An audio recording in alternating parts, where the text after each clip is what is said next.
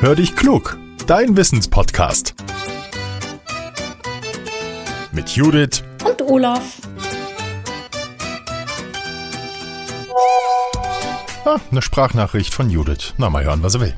Hallo Olaf, wie ist das eigentlich? Was nascht ihr abends so auf der Couch? Chips, Flips, Salzstangen?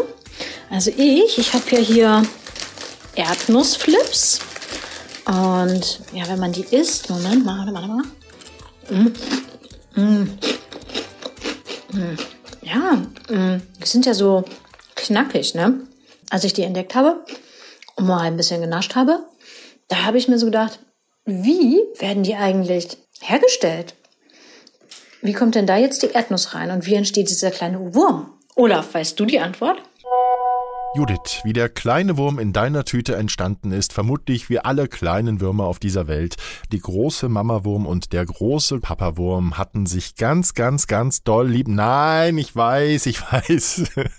Du meinst natürlich die Form der Erdnussflips. Ich habe nachgeforscht. Wer in eine Fabrik für Erdnussflips schaut, der sieht, bevor Erdnüsse verarbeitet werden, ist eine ganz andere Zutat wichtig, nämlich Maismehl.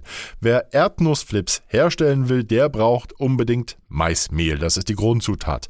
Das Maismehl wird zunächst in einem großen Mixer aufgelockert und dann kommt es in eine ganz besondere Maschine und die heißt Extruder. Und in dieser Maschine wird hoher Druck erzeugt, der ist fast 20 Mal so hoch wie bei einem Autoreifen. Das Maismehl wird dort zusammengepresst, dabei entsteht Hitze, das Ganze wird bis zu 180 Grad Celsius heiß und die Maismehlteilchen verkleben dann. Das ist so ähnlich wie beim Kuchenbacken. Am Ende der Maschine gibt es etliche kleine Ausgänge und wenn das gepresste Maismehl da durchkommt, poppt es auf und es entstehen die Flips. Ein scharfes Messer schneidet sie dann auf Länge. Danach werden die Flips gebacken, damit sie knackig werden. Aber wo sind denn jetzt bitte schön die Erdnüsse? Die kommen erst im zweiten Schritt. Die Erdnüsse werden zu einer Soße verarbeitet. Dafür werden die geschälten und gerösteten Nüsse, kennen wir, essen wir so auch, mit Sonnenblumenöl, Salz und Gewürzen gemischt und dann verkleinert. Die werden gemahlen und dann entsteht diese Erdnusssoße. Und diese Soße wird auf die gebackenen Flips gegeben. In einer Würztrommel, so heißt das, entstehen die Flips, die wir dann später essen. Und die Erdnusspaste, diese Soße sorgt für den Geschmack.